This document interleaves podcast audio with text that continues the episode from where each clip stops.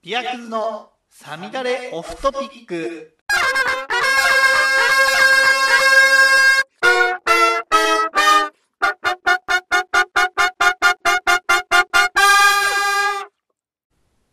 クラフトビールの鬼です。はい、こんばんは。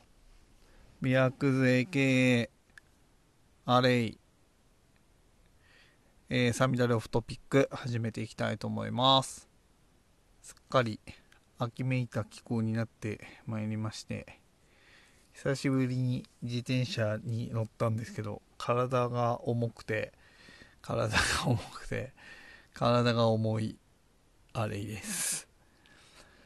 さてさて、今日はちょっと前置きは後置きにして、ビール飲んできましょう。はい、飲んできたいと思います。今日飲むのは、じゃじゃん。ヘレスとヘレス。志賀高原のヘレスと、湘南ビールのヘレス。ちょっとこれ2つあるんで、どっちも美味しいんで、どっちもちょっと飲んでいきたいなと思っております。はい。で、ヘレスっていうのは、これドイツの方で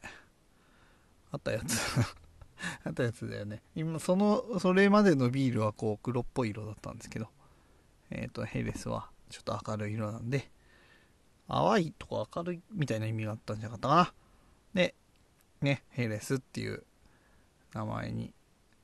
なったとか、ならないとかっていう感じですね。ちょっと、ちゃんとしようか。ミュンヘンの伝統的ラガービールですね。ね、それがやっぱりドゥンケルね。ちょっと褐色のビールだったんですけど、1890年代。何年だっけ ?94 年だったっけピルスナーに対抗で、チェコの、ピルスナーができて、それに対抗するためにできたっていうのが、これヘレス。まあ、今までピルスナーが出るまで結構茶色かったんですね、ビールっていうのは。ただ、こう、黄金のいい色の、こう、爽快で飲みやすいビールが出て、まあ、もう日本は、ね、この、ピルスナーばっか飲んでるわけですけれども、別にダメなことじゃないですけど。で、そのヘレスといっても、どうなんだろう。あ、でも結構伝統的な作り方で復活、どっちもさせてんのかなっていう感じですね。はい。まあ、とりあえず飲むか。明るいだね。やっぱ明るいっていう意味ですね。うん、とりあえず飲もう。とりあえず飲んでいくか。ちょっと待って。よしよし。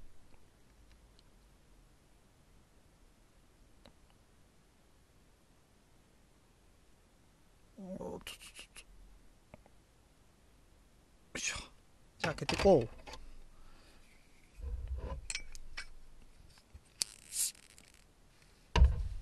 火が。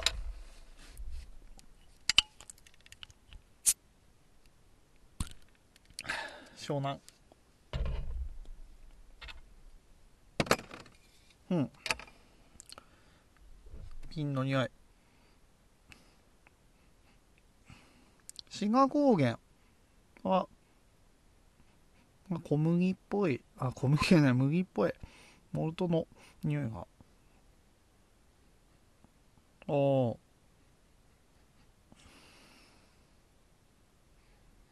南見るのが、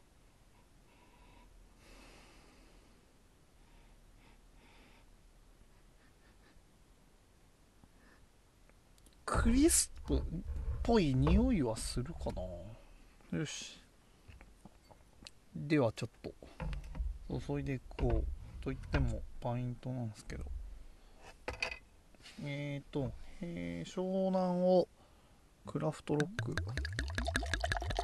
別に特に意味はないですけど、今手に取ったのが、よいしょ。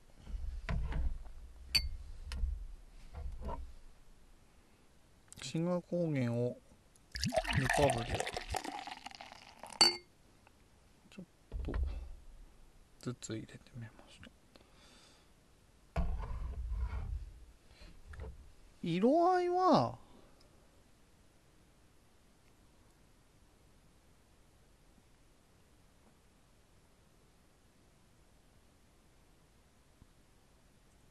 少し滋賀の方が濁ってる感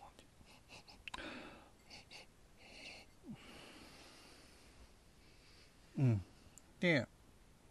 グラスの匂いは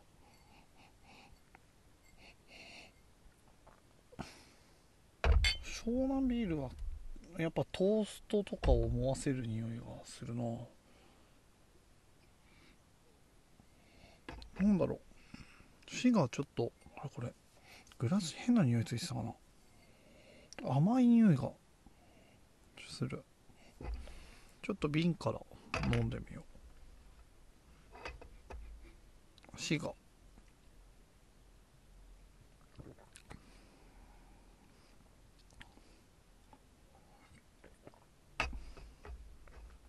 うまっ。うん、うまい。なんでしょう、まあ本当にモルトの甘みうまみがあって、花とかこう蜜みたいな香りが、これがねホップのなせる技なのか、だからラガー酵母甘いって表現する人もいるよね。多分僕はね、ラガーの酵母の味がまだちょっと判別できてない、多分感じてるんだろうけど、どれがどれっていうのが分かんないです。味って混じるじゃないですか、僕思うんですけど。味って、いや、その話はちょっと後にして、湘南を飲もう。湘南としたら瓶からこう、湘南もね花蜜みたいな、まあヘレスがそういうもんなんだろうな。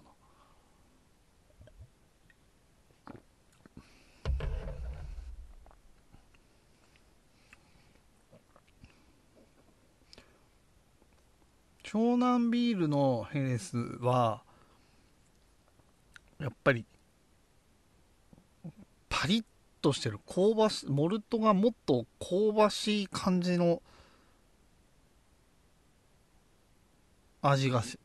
る。その香ばしい麦の匂いがする。でやっぱり花とか僕は蜜みたいな味を感じるかな。うん。次グラスで、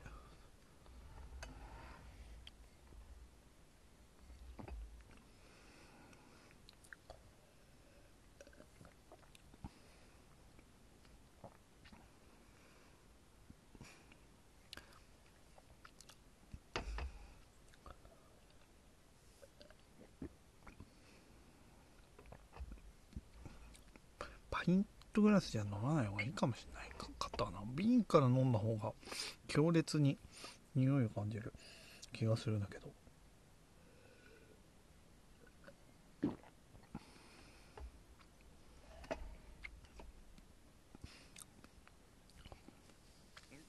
でしょ？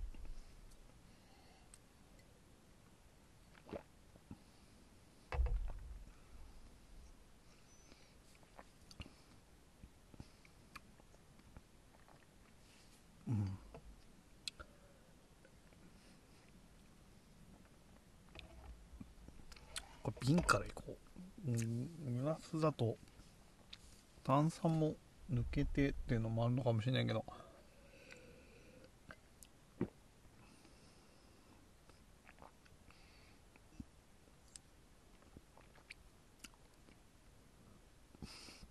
余計な味がするかな。でも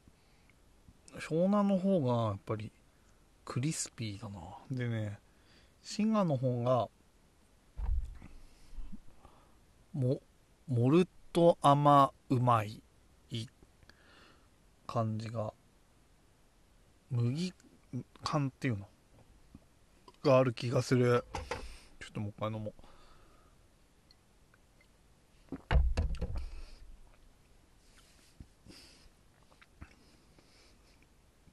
うん、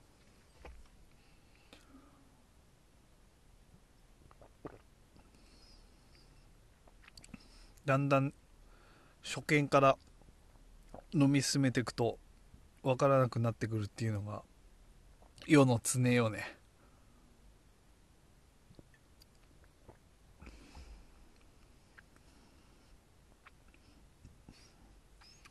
うん、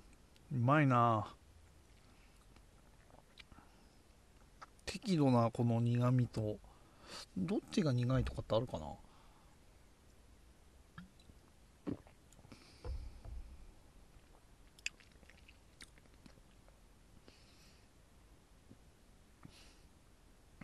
湘南の方が苦く感じる。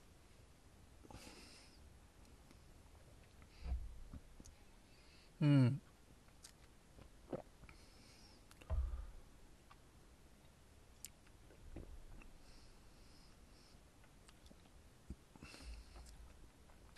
でやっぱり滋賀の方が香りが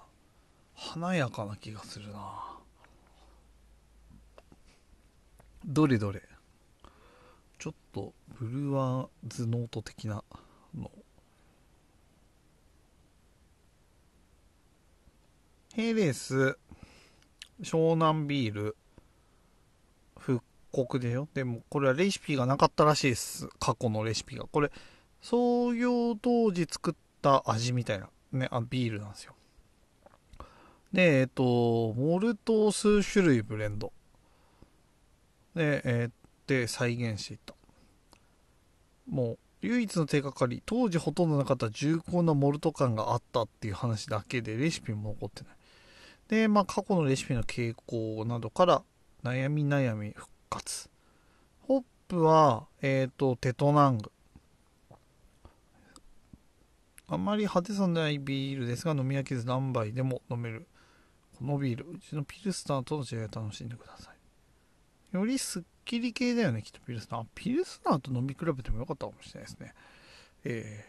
っていうのが、湘南ビールの紹介だね。で、志賀高原流ヘレス。醸造を始めた時、ヘレスを定番にしたかった。真面目に作りました。ア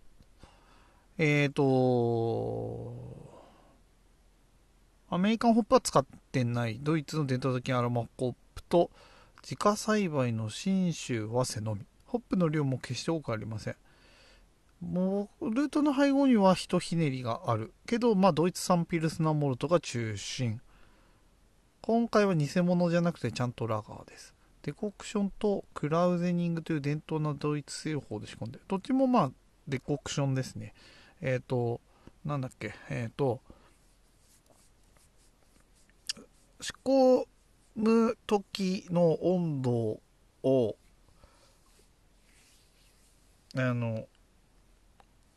インフュージョンっていうやり方だと50度、65度、75度かだったかなに上げてくっていうやつなんですよね。でもデコクションはそう執行、その1個の釜でやるんですよ。でデコクションはそれを1回外して少量ずつこう一部を取って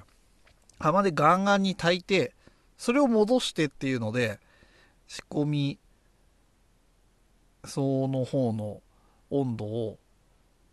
全体温めるじゃなくて、一部をガンガン温めて混ぜて温度を上げてっていうのを何回か繰り返すね。まあ2回とか3回、1回2回3回ってあるんだけどさ、あそこだよね。多分横浜ベイブリューイングさんのペルスナーとか3回なんじゃなかったかな。でプレミアムモルツとかが2回とかでやってるんじゃないの。まあ、何がっていう風になのは何なんでしょうねっていう感じ。まあ僕なりの解釈としては多分ガンガンに煮込む方と、ずっと層に残る、マイシェってその、ドロドロ麦があるから、多分残ってる方はそんなに俺分解されないんじゃないかなと思うんだよね。タンパク質とか糖っていうか、そのでんぷんの状態で多分残るんじゃないかな。だからその後発酵の方に持ってった時に酵母が分解できない糖分とか、多分タンパク質もアミノ酸になってないからそのまま残るみたいなのがあって、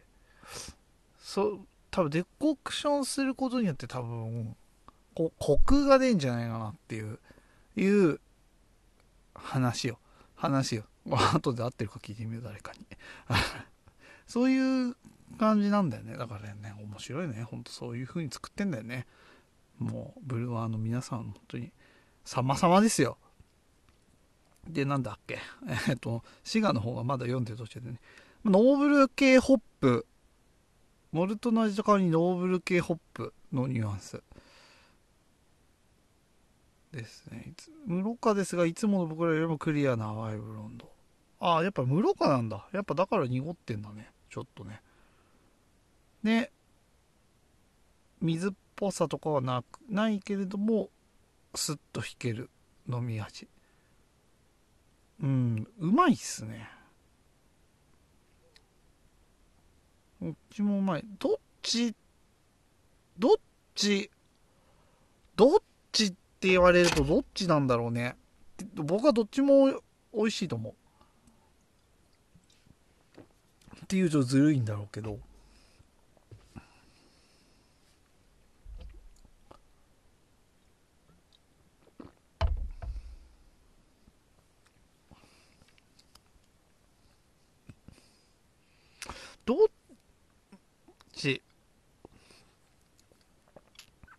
すっきり飲みたいときは湘南ビールかな。こっちの方が華やいでないんですよね。なんかホップとかがモルトのクリスプ感とホップの苦みと、まあでも花とか蜜みたいなその香りみたいなのはあるんですけど、で室賀っていうのもあんのかな、志賀高原の方がね。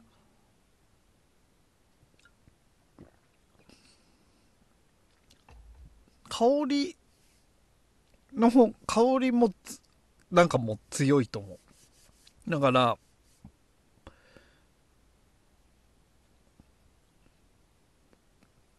これだけで飲んでもすげえうまい。まあどっちもこれだけでも飲めるんだけど、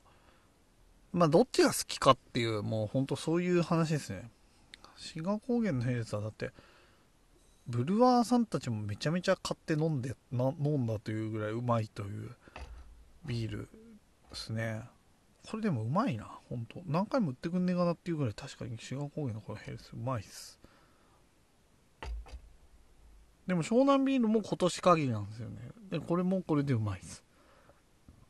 これもこれでっていう言い方は失礼な。これはもう美味しい。湘南ビールも美味しい。まあ好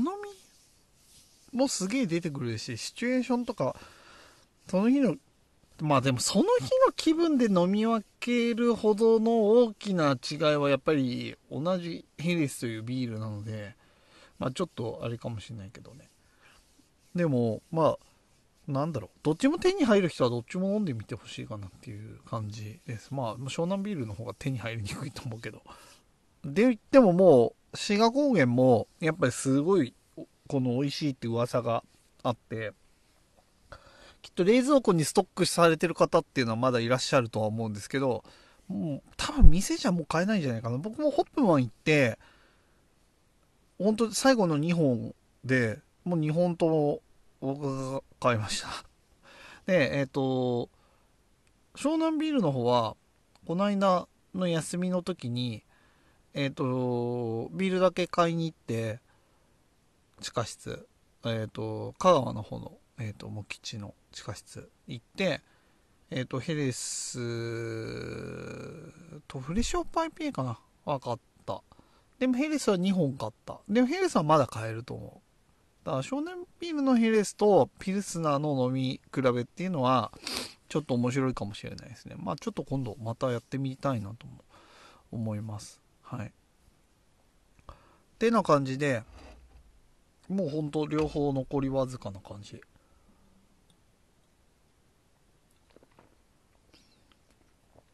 あ、一応これ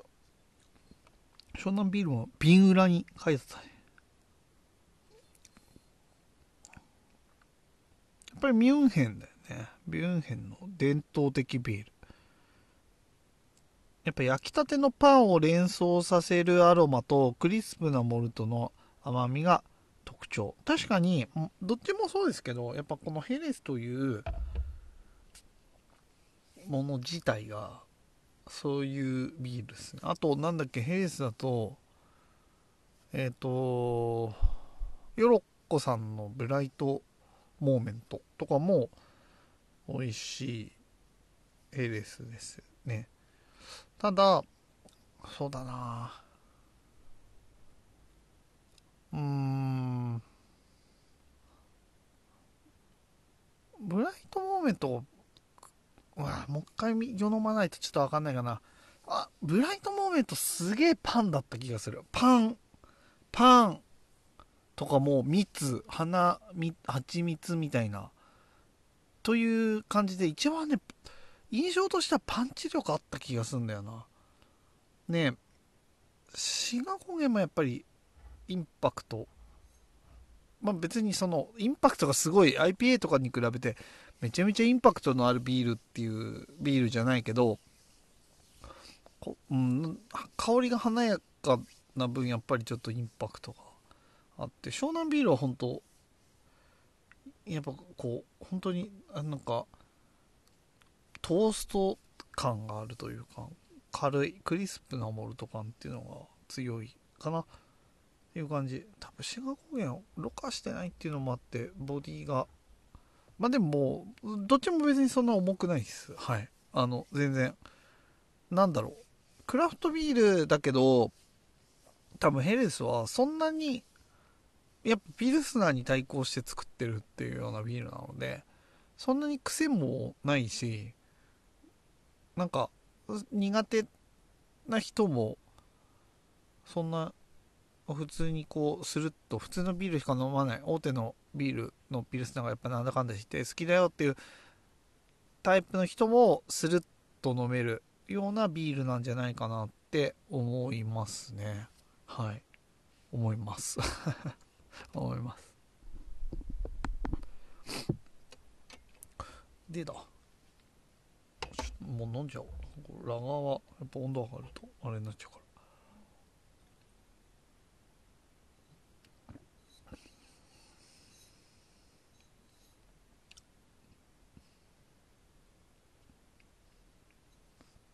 まあ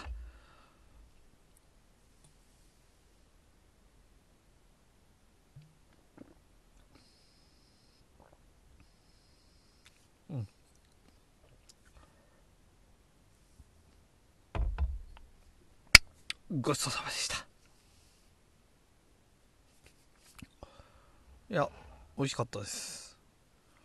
はい、どっちもやっぱホップの感じは同じなのかな。どっちもノーブルだろうなと思うので、やっぱりお花の香りというか、ほんと蜜の匂いというかだと僕は思ってます。花とか、まあそういうのに失礼、例えられるような香り。どっちもやっぱりモルト感があって、ね、本当に麦うまい感じです。やっぱりなんて言うんでしょう、まあクラフトビール飲み始めてやっぱホップの衝撃的な味っていうのがあると思うんだけど、美味しいビールってやっぱりまあもちろんそういうホップの香りドーンでっていうのもすごい美味しいと思うし、それこそ気分で飲み分けられるっていうのがビールのいいところ。クソいっぱいスタイルあるからね。今勉強してるけどさ、クソいっぱいクソいっぱいスタイルあるから、もうほんとクソいっぱいスタイルある。本当にこんなにスタイルあるのってあんのっていう感じしない？酒とかでもさ、そんなないじゃん、その中って。まあわかんない、あんのかもしれないけど、超細かい。でもその分類のレベルとビールのスタイルの分類のレベルって小分類と中分類ぐらい俺違うんじゃないかなって思うんだよな。まあもちろんその違いはあると思うんだけど、でもこんだけねあってさ、こんだけあってね、すごい本当にビールは面白いですね、本当に。ただその中のヘレスっていうところだけでもまあ飲み比べるとこうそういう違いがあるなっていうのはあるので面白いですね。面白いと思いました。この間のインスタライブ見ていただいた方いらっしゃるかどうかっていうぐらいだと思いますけど、でもあれもすげえよかった。あれもすごい楽しかったね。でもすごい難しかったね。スーパードライトマンレフはすごい難しかったけど、これはねわかる。まあもちろんそのブラインドで出されてっていうなると僕話は違ってくるなって思ってるし、探して飲むのと普通に飲むのはまたちょっと、普通にっていうか気にしないで飲むっていうのはまたちょっと凡庸な僕のような舌の持ち主だとまあ難しいよねというところはあると思うけど、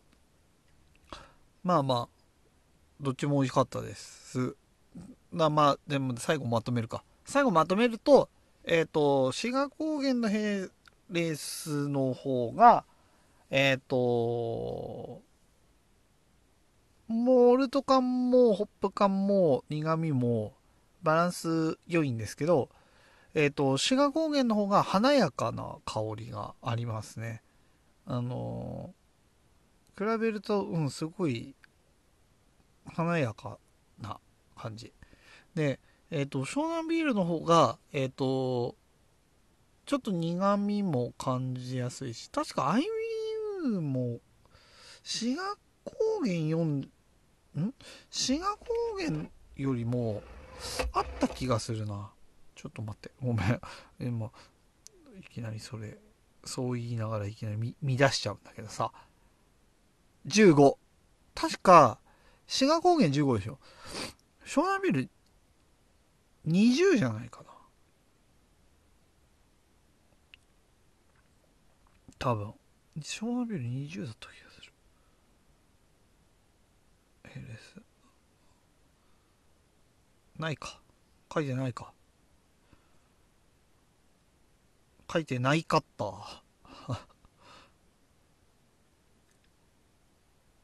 ないか。でも多分、15よりはあったはず。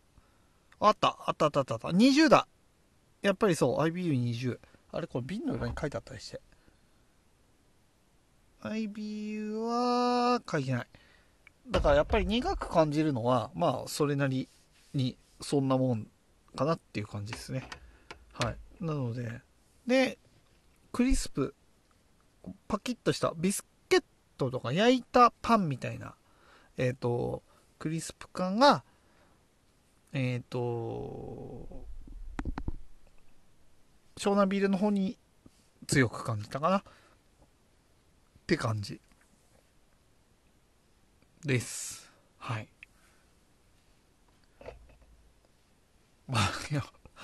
今日のメイントピックはこれでおしまいちゃんちゃんっていう感じだけど、メインじゃないトピックとしてそう、でもすごいくない？やっぱりビアクズじゃん。ビールの話をもっとした方がいいかなとも思ってはないんだけど、まあしたい時はビールの話もこんな感じでちゃんとしてちゃんとっていうといつもちゃんとしてないみたいだけど、まあちゃんとしていった方がいいかなっていうのと、そう思ったの。その飲んで収録してるけどいつもちゃんと味は言おうと思って言おうと思ってます。はい。なので今日はこんな感じでビールを飲む会だったんだけど、そうたまにはこういうのもいいかしらと思って。って言ってもまあこの後まだ話すんだけどさ、うん、そう美薬図だけど、そういう思えばさ、ポッドキャストも好きなこと喋ってることの方が多いしさ、あとなんだノートとかも、ノートなんてもはやよ、ノートなんてさ、美薬図のアイコン使ってノート書いてるけど、ビールの話なんてしてないすごい声大きくなっちゃう。多分してないよ俺。多分ノートなんて。だからノートだけでなんかちょっとこう見てる人、まあ、って言ってもそう数人しかいないけどさ、は美薬図って何なんだろうって思ってると思う。わざわざそんな自分のプロフィールのとこまで見てくれてることはないと思うの。フォローもしてないけど、多分記事だけちょこちょこ読んでくれる、こっちが読む人が多いからさ、読んでくれるっていう人はいるけど、ビールの話なんか全然してない。ノートは本当に、まあでもちょこちょこ書いてるよ。ちょっとサボってた時もあるけど、まあ1週間に1回は書いてるかな。まあでも毎日って言ってたからね。まあ最近読んでくれた人は分かるけど、その反省を込めてのやつも書いたんだけど、まあでもまあちょこちょこ書いて、まあでも面白いよね。やっぱり文章書くの上手い人って結構いて、なんだ、いつもっていうか一回なんかいいねみたいなのがあるんですよ。でいいねみたいなのされて、でその人の文章を読んで、あ、面白いなと思っていいねして、そしたらその人なんか小説も書いてて、あ、同じあれだと思って読んだの。まあ面白かったんだよ。そしたらその人普通に小説家だったっていうやつでした。でなんかいつもその小説家の方は、僕その以降記事書くと必ず読んでくれてるのか、いいねみたいなくれるんすよ。なんかちょっとそれは嬉しいなと思ってて、はい。なので文章はちゃんともっと書いていこうと思ってます。はい。難しいんだよね。なんか味のある文章ってなかなか書けないんだよね。なんか、うん。ノートみたいな感じで、まあノートみたいな感じでも、まあ、決して面白いもん書いてるとも思わないけど、小説みたいなのってやっぱパンチがないと、際立ったパンチみたいなのがないと、ただ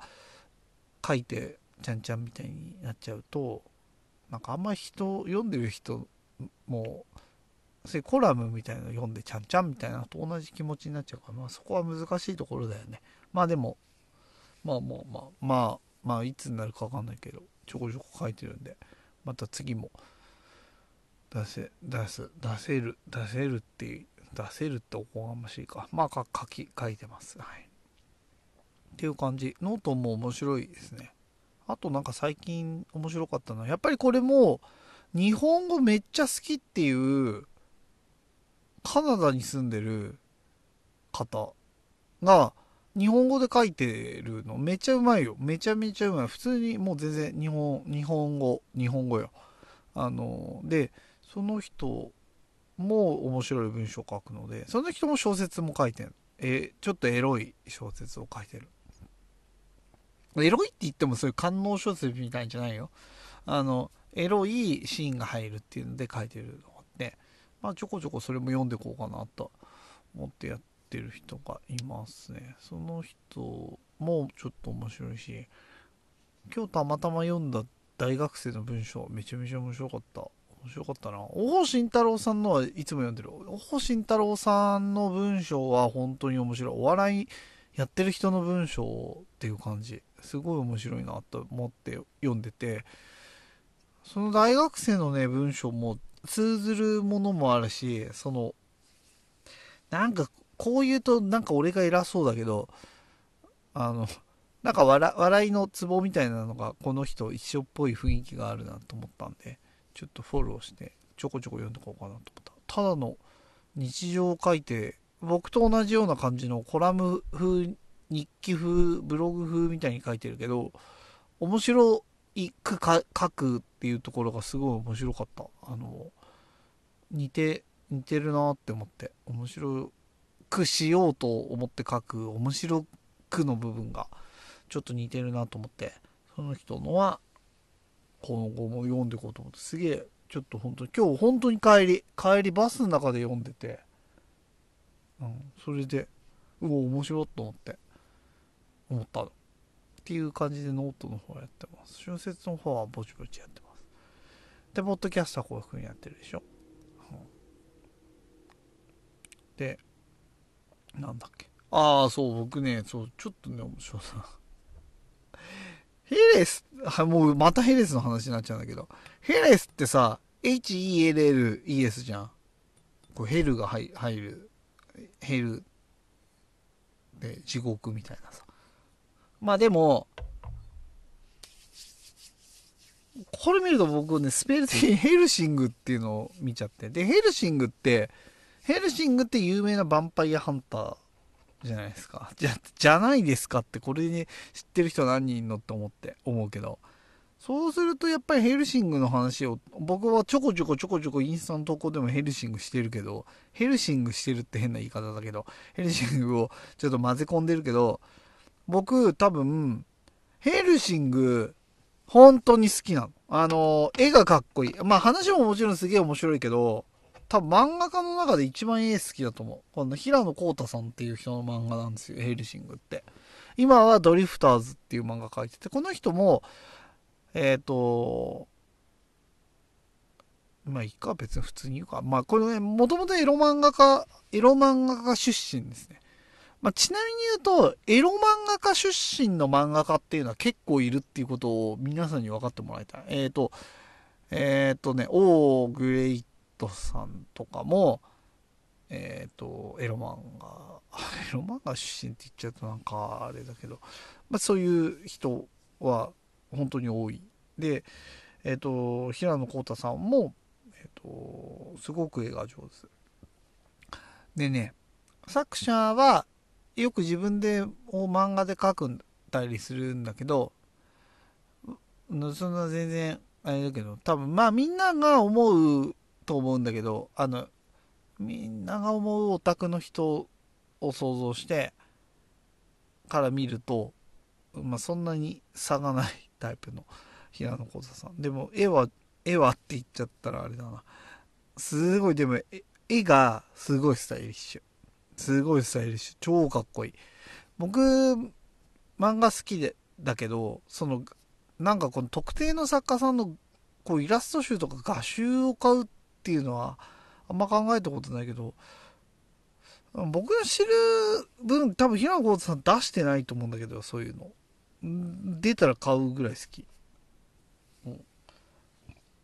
めちゃめちゃかっこいい。で中二病、まあ何回も言うんですけど、僕中二病なんですよ。いまだにやっぱり中二病を抑えるよね、平野康太さんは。そういう抑えてくる、すごいいいのが多い、すごいいい作品が多い。ドリフターズの話をちょっと前したと思う。ファンタジーの世界にこの世の人たちが、召喚されて、まあ、敵味方に分かれて戦うっていうのがドリフターズで、ヘルシングはその前に書いてた漫画、もう終わっちゃってます。ヘルシングはヘルシングっていうのがヴァンパイアハンターなんですよね。でそのヴァンパイアハンターのにヴァンパイアハンター側のヴァンパイアがアーカードっていうその主人公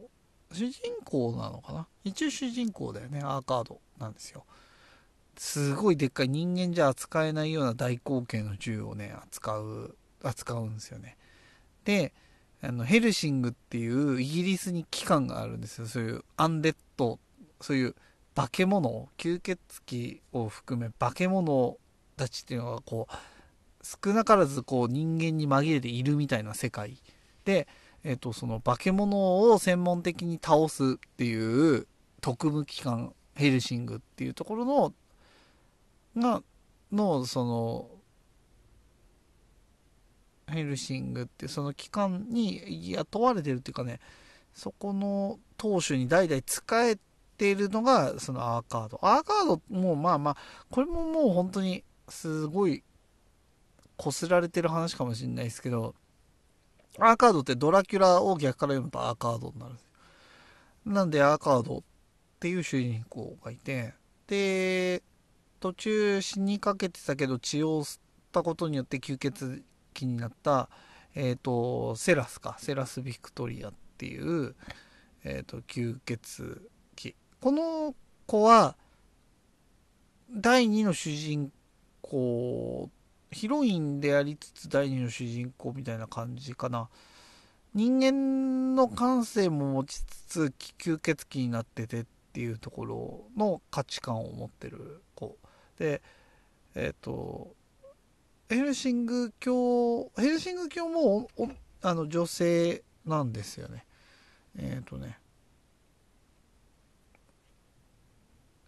これなんて名前だっけ、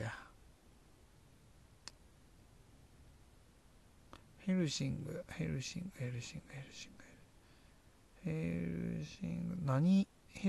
け、インテグラルだ。インテグラルっていうのでね、やっぱりこうインテグラルとかぶっちゃうっていう、インテグラルファルブルケウィンゲーツヘルシング、インテグラルとかインテグラって呼ばれてんだよね。奈良醸造さんみたいな名前で呼ばれてんだけど、そうこれがまたね、アニメ版だとっていうか漫画でもやるんだったら絶対に榊原さんっていう風に言ってて、榊原さんっていうのはこれを聞いてるコアなガンダムファンの人だったらピピーンと来てると思うんですけど、ハマーンカーンですね、ハマーン様の声を当ててるのがインテグラさんの感じなんですよね。でやっぱね、本当そのもう本当バラバラな話で申し訳ない、ちょっと酔っ払ってると思うけど、でそのとあとそのインテグラヘルシングに仕えてるバトラ執事で、すげえと忘れちゃった、ウォルターだ、死神ウォルターっていうおじいちゃん執事がいるの。そうでそういう化け物と戦う組織っていうんだけど、ちょっと化け物が統制化されてきて何か裏があるなっていうので出てくるのが、あんまりこういうのもねいろいろな問題があるからあれだけど、ドイツの古い軍のこう絡みの狼男のベアウォルフっていう狼男みたいな、人造人間みたいな、そういう狼男的な軍団みたいなのがいるのよ。そことこう戦っていくっていう、それ以外にイスカリオテ機関だっけな、イエス・キリスト系の機関もあんな、これどこだっけな、イスカリオテ機関はどこだった、イタリア、あれ違かったっけな。でもここにもライバルが2人ぐらいいて、牧師なんですけど、それはねすごい面白い、ケレン味がある。前も言ったけどケレン味がすごい。ケレン味っていうのは本筋とは別のこう派手な立ち回りであったり派手ないでたちのそういうかっこよさっていうのがあるんだけど、ケレン味がすごいですね。やっぱりヘルシングはケレン味がすごいかっこいい、本当に。すごい見開きの絵とかも結構あるんだけど、イラストその絵の美しさがすごいあって、もう話も僕中2だからぶっ刺されて大好きだし、すげえ面白いヘルシングは。ヘルシングはってやっぱそれもありつつ、平子節って言って平野浩太さん平野節とかも呼ばれたりするんだけど、独特のセリフの言い回しがあって、それもめちゃめちゃかっこいいんですよね。真似したくなるって言っても真似したくなるシチュエーションはなかなかないんですけど、あるんですよね、本当に。敵とか少佐っていう敵がいるんだけど、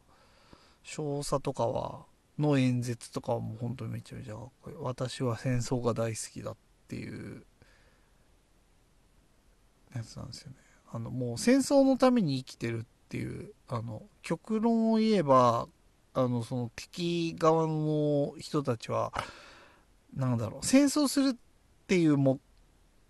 的、最終目的のためになんかいろいろこういうそれこそ言ったさ人造人間とかを作ってっていうところなんだよね。主人公側はもう世界平和ってほどではないけど、まあその化け物退治みたいなのをするっていう感じ。まあでもとってもいい言い回しが多いので、まあ、いくつか紹介して今日は終わりにしようか。イスカリオテキ君の、そうだね、マクスウェルだね。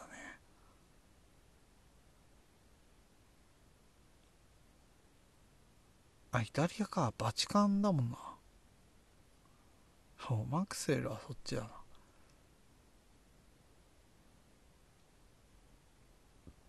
サーチ&デストロイとかもすごいいいんだけど、これは何回も出てくるサーチ&デストロイっていうのは、これはインテグラのセリフの名セリフなんだけど、何回も出てくる。でも1位、これは僕の中で圧倒的1位だから。他のでいくとね、ああ、これはね、最高、ウォルターって執事の人が言うんだけど、執事の人が、これやっぱ敵が一回ね、フェルシング本部に攻めてくるんですよ。で、その時に、小僧みたいな、人造吸血鬼みたいなやつが、もう、生きってて、ションベンは済ませたかとか、部屋の隅でガタガタ震えて命乞いをする心の準備は OK みたいなことを言って、生きってる敵吸血鬼が攻めてくるんですけど、ウォルターが本気を出して、敵部隊をこうやっつけ出してくる時の最後にそう言ってる、生きってる吸血鬼に全く同じセリフを、執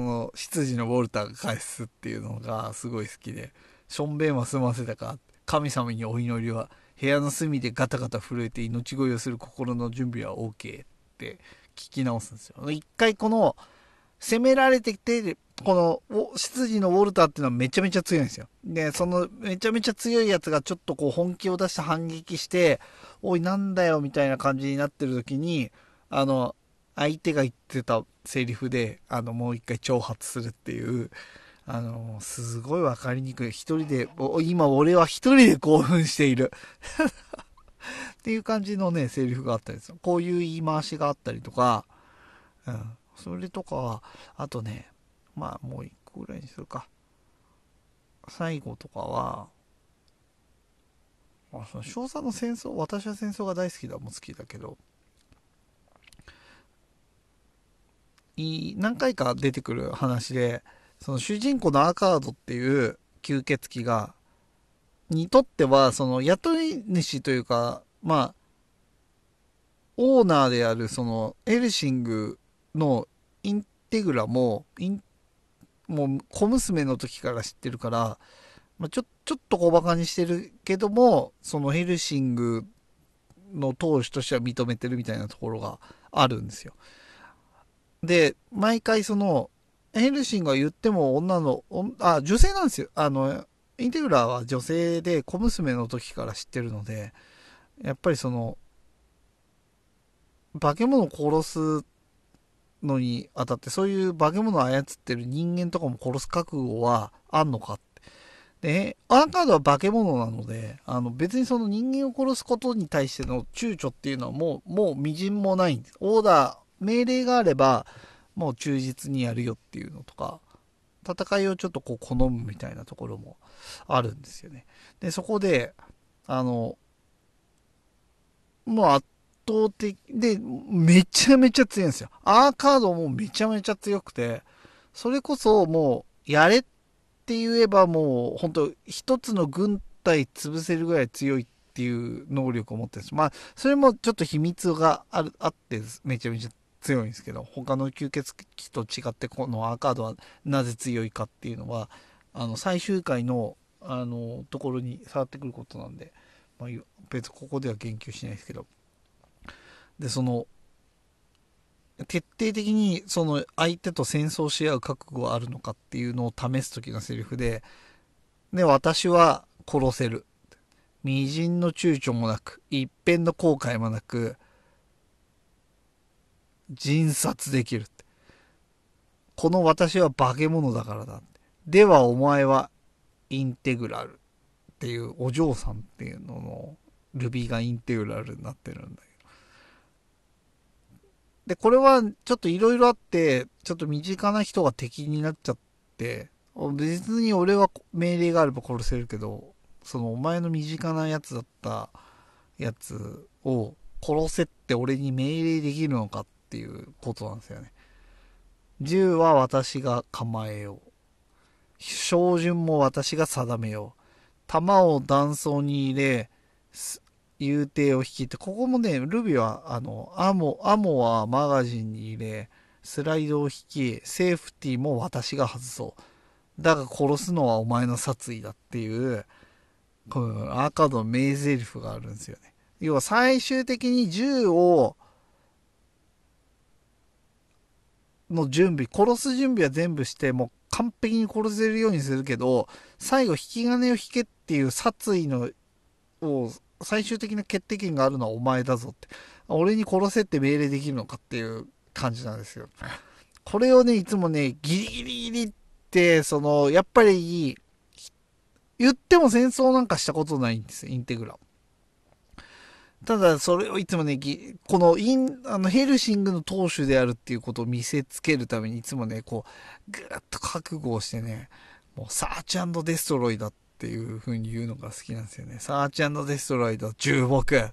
私は命令を下したぞ。何も変わらない。我々に敵対する勢力は叩いて潰せ。すべての障害はただ進み、押し潰し、粉砕しろっていうセリフがあるんですけど、これ本当に僕は超好きなんですよね。この掛け合いのとかも本当に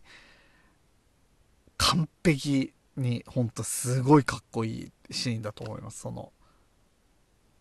っと皮肉めいた言い回しでアーカードが言ってくるのもそうだし、確固たる当主であるという意思を見せて、サーチ&デストロイ。サーチ&デストロイってもう視界に入ったものはもう全て潰せって、要は敵がもう目に入ったらどういうシチュエーション、そういうのは関係ない。もう目の前に敵がいるんだったら、敵はもう皆殺しにしろっていう感じです。超簡単に言うと、そういうことです。見た敵は全員殺して皆殺しだっていう。それが、たとえ相手に近しい人が言おうと、私は一回もその命令は出してるって。そんなのだから私に聞くんじゃないって。一回オーダー出してるんだから、もうサーチ&デストロイしろっていうシーンなんですけど。めちゃめちゃかっこいいし、めちゃめちゃ伝わらないだろうなと思うんですけど、めちゃめちゃかっこいいんで、ヘルシング、ヘレスからのヘルシングで大変申し訳ないですが、皆さんぜひぜひちょっとこれ読んでみたりなんかしたり、OVA とかアニメはもう面白くないっていうかちょっと打ち切りになっちゃってるんですけど、 OVA 版は面白いので絵も綺麗だし OVA 版見ていただくとすごい面白いかもしれないですねっていう感じが、まあ今日の話よ、今日の話よってもうどんぐらい話してるの、ちょっと失礼します。55分ぐらい話してるね。じゃあ残りの話はまた今度の機会にしようかな。まあこの間インスタライブやって中田の翔さんにいろいろ教えてもらってちょっと出てたんですけど、最近の僕の変化としてはその DMS っていうオフフレーバーって、まあビールを作ったり保管したりまあ飲んだりするっていう上でオフフレーバーっていうのが出るんですね。要は古くなったり温度が上がっちゃったりして嫌な味が出るっていうのがオフフレーバーなんですけど、すごいその DMS っていうのがあるないみたいな話になって、スーパードライのほか DMS があるみたいな話になったんですね。で、まあ、ただ日本のラガービールピルスナーっていうビールには意外にこの DMS っていうフレーバーは多くついてる大手のビールを飲んでるがゆえに、僕ら日本人はこの DMS っていうのを感じ取った時もそんなに嫌な味がしないっていう感じなんですよね。まあオフフレーバーとはいえ要は狙ってつけるっていうこともあるっていうフレーバー匂いではあるんですよ。なんかこの辺ってラーメンの麺の乾水に似てんのかなっていう感じはしないでもないです。乾水入ると麺に独特な臭みが出るって僕は思ってるんですよ。あんまり苦手な人は苦手な匂いだと思うんですよね、乾水の匂いって。多分今こういう風に話してラーメンの麺の乾水の香りを確かにって思ってる人はちょっと少ない、もしかしたら少ないかもしれないね、これ聞いてて。だからもう乾水の匂いに似てるんじゃないかな。意図しても逆にもう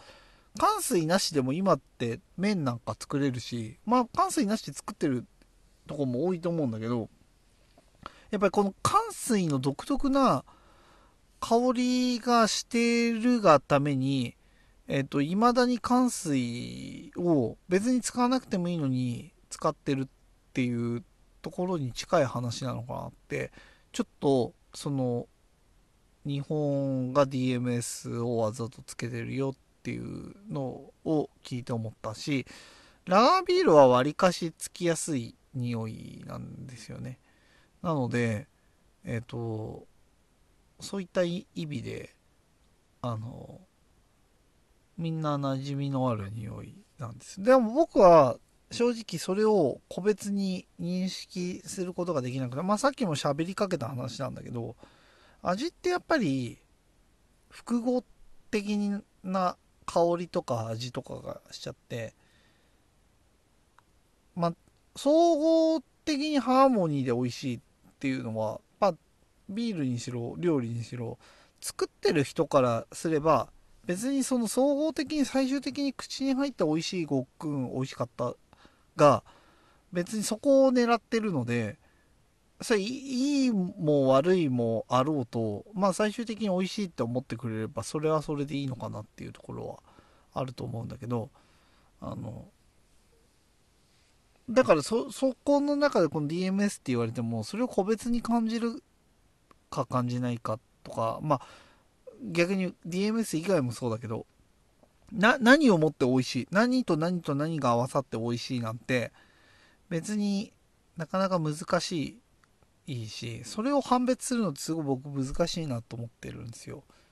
多分狙って感じてかないと分かんないと思うし、意識しないと分かりにくいしっていうのはあるし、どれがどのところになってるかっていうのが多分分かんないって思うんですよね。でもまあ似たようなものを食べたり飲んだりして、まあ、例えば入ってる入ってないとか、これはこっちにはほとんどこれと同じなんだけどこれだけ入ってないんだよ、こっちにはほとんどこれ同じレシピなんだけどこっちにはこれが入ってるんだよっていうのの味の比べをすると、あ、じゃあこれとこれとの違いの中で感じるこれが今言ってるそれなんだみたいな、ごめんねこれとそればっかりの話ばっかりしてるけどっていうので見分けていくしかないと思う。だからホップもそういう感じが強いかなと思って、結構シングルホップのビールとか結構飲んでて、まあ分かるようになったやつもあればやっぱ分かんないなって思うのもあるし、入れるタイミングとか量によってもホップは全然違うキャラクターになっちゃうからすごい難しいのよね。まあそこにねこのモルトとかさ酵母とかの味も入って、こうしかもわざと DMS つけるオフフェラつけるっていうのも入ってくるとすげえ激ムズじゃんって思うんだけど、まあ、だから本当にすごいなと思うよね。ビールのブルワーさんって本当にそれを組み立ててるやってるからすごいなって思うんだけど、でもう分かったのよ僕。多分その時翔さんに言われて、いや分かんないなと思ってたのよ。きなことか穀物とかで意外にみんなモルティーって感じてるのが これだったりすることもあるっていう風なんで、缶詰のコーンを開けた時の匂い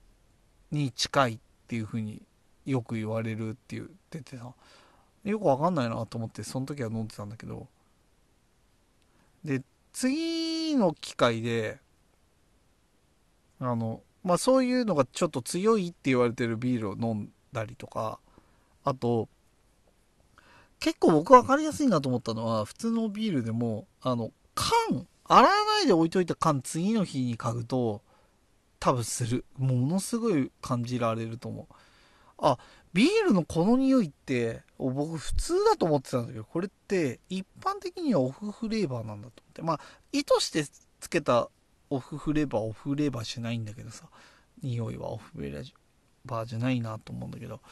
あ、これがそうだったんだと思ってっていうのが感じられて嬉しいっていう話なんですけど、エールビールに入ってるとビールに入ってる上面発酵のビールに入ってると香りが華やかでなビールが多いんですよ。エールってみんな大好き IPA とかそれこそペールエール、まあ当たり前だけど、華やかな酵母の作る華やかな香りのするビールにこれが入ると結構台無しになるっていう。で場合によってはキャベツに似た匂いとかそういう磯臭い匂いとかにもなっちゃったりするっていうんだって。だからへえと思ったんだけど、あとはやっぱりきな粉のって一方でも、あ、でもこれは米にも言ってたな翔さんで、米もなんとなくちょっと分かった。まだ完璧じゃないけど副原料、まあ度合いにもよるけど副原料に米が入るときな粉っぽい味がするっていう風に言ってたのもなんとなくっていうのが面白かったのと、そうだね、そういうのと今勉強してることが合わさると、おおそうなんだっていう面白さがここ最近はあるなって思いながらビールを飲んでますしまあでもこういうの気になりだすとなんかフラットな気持ちでビールとかなんか飲めなくなっちゃうのもそれもあれかもしれないけど、まあ別にフラットな気持ちで飲みたい時は飲むしっていうんで、今のところ別にそんな悪い弊害は出てないし、自分の知的好奇心を満たすっていう意味ではこの間の本当に超有益だった。アーカイブ残してないビールのレシピ作るっていうのもめっちゃ面白かった。ああいうソフトがあってみんなきっとやってるんだろうなと思って、モルトの比率とかホップいつのタイミングでどのぐらい煮込むとどのぐらい苦くなるとかちゃんと計算して作ってっていうのがすごい面白かった。僕もすごい感銘を受けた言葉で、僕は何回か言ってるんですけど、僕メカニックをちょっとやっててっていうよりはメカニックはほとんどちょっとしかやってなくて、専門学校とかに行ってレースメカニックみたいな、そういう何だろう、レースエンジニアみたいなのがやるような勉強とかをしてたんですよ。まあ全く別に活かさないまま終わっったけど、知識としてそういうのを得たっていうのがあるんですけど、その時の先生の言ってさ、自動車は勘とか経験で走ってんじゃねえ、動いてんじゃねえっつって、物理と科学で動いてんだっていうのが僕本当に大好きで、僕どっちかっていうとそういうタイプだから、ビールもこうやってやっぱり勘と経験タイプで作る人もいるんだろうなと思ったけど、やっぱビールは科学だなって思うっすね。科学だよね。発酵とかさ、生物学とかさ、まあそれだよね。あと計算である程度導き出せるだろうなって思ってるのが、あ、やっぱそうなんだっていうのがあって面白かった。だからもっといろいろな知識得れば、僕は作ったこともないしっていう感じだけど、ある程度そういうのが組めるようにはなるのかなっていう。似たようなレシピを見てどうするこうするみたいなのは数字だけで見てっても面白いかもしれないし、翔さんはそういうの好きって言ってたしね、面白いかもしれないですよねっていうのが最近のビール活動で得た、なんだろう、感動じゃないけど、まあそういうの感じかなっていう感じ。まあ結構喋ったね、なんだかんだ言って。ということで今週もこれにて終わりにしたいと思います。さて来週は何をやろうか。今週はねちょっとビール飲み比べなんかしちゃったけど、来週は何やろうかなっていう感じで、まあまたやりたいと思います。別にやっぱり楽しいなと思ってやってるんで、来週もなんかやります。僕が楽しそうに話してるのを楽しいなって思って聞いてくれる人がいたらとっても嬉しいので、また来週も聞いてくれればありがたいです。ということで今週はこれで終わりにしたいと思います。それでは皆さん、さようなら。また来週じゃねー。